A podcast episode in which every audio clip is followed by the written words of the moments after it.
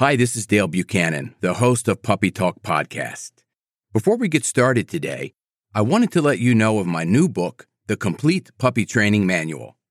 It's available on Amazon in four formats Kindle ebook, paperback, hardcover, and audiobook. You can find it on Amazon right now. It's called The Complete Puppy Training Manual, and I will put a link in the show notes of this episode. I'm Dale Buchanan, and this is Puppy Talk, the podcast that offers free advice and tips for raising a happy, healthy, and obedient puppy. For more information on this podcast, visit us online at puppytalkpodcast.com. Welcome to Puppy Talk Podcast number 82. I'm your host, Dale Buchanan, and today I'm going to give you three tips to help leash train your puppy. You can find more tips and more instruction on leash training your puppy in my book, actually called Leash Training Your Puppy, available on Amazon in Kindle ebook, paperback, and audiobook. In addition, I've got an online course called Leash Training Your Puppy. You can find the links to both of these in the show notes. Let's get started. Leash training your puppy is an essential part of obedience and discipline. Leash training will get your puppy out of the house to learn socialization skills and how to behave in public. We call these leash manners. Tip number one keep the walks short, about 5 to 10 minutes. You don't want to go for 30, 45, 60 minutes with a young puppy under six months old.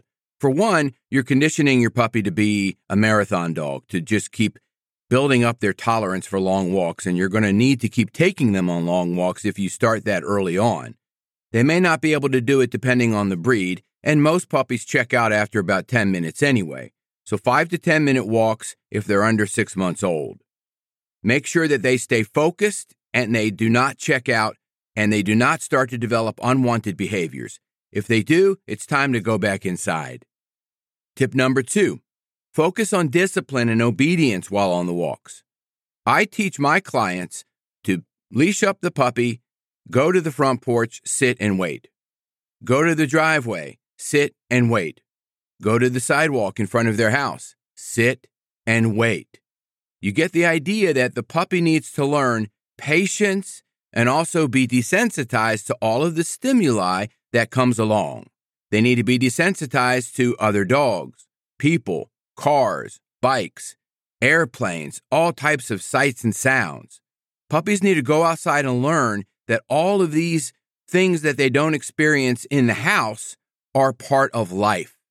Desensitizing them while on the walk is a high level of puppy socialization that you need to do early on. When I got Dixie, I started leash training her the very first hour that I had her.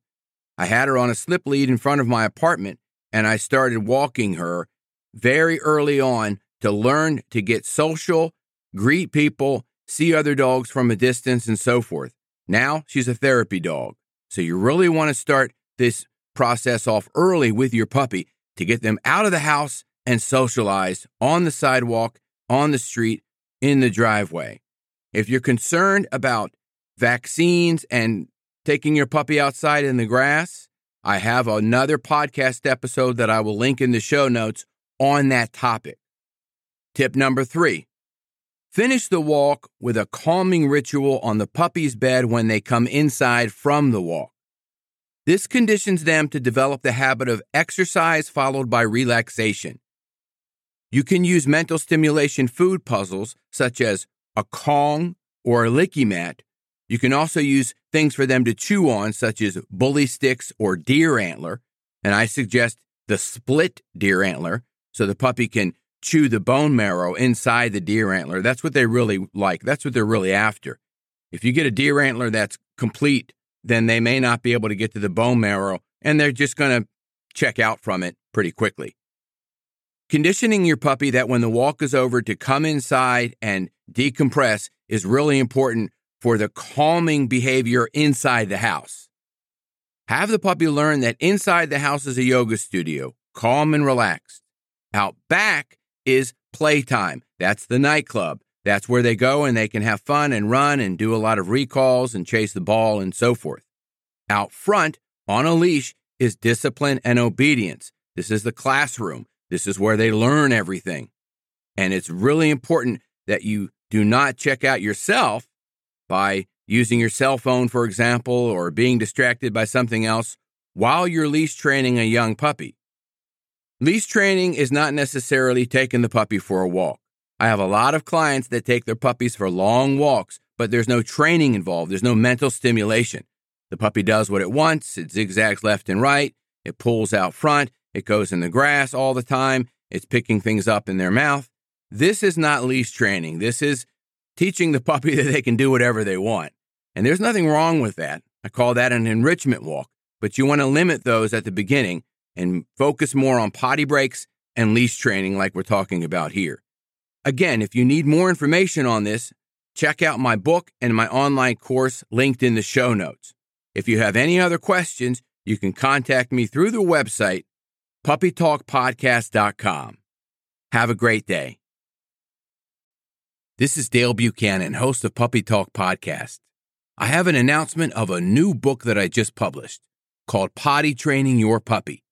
It's available on Amazon in Kindle and paperback, soon to be available on audiobook. You can find out all the details of this book using the link in the show notes. It's called Potty Training Your Puppy. It's a comprehensive book with a simple and effective way to help potty train your puppy, and it really works. Check out the link in the show notes.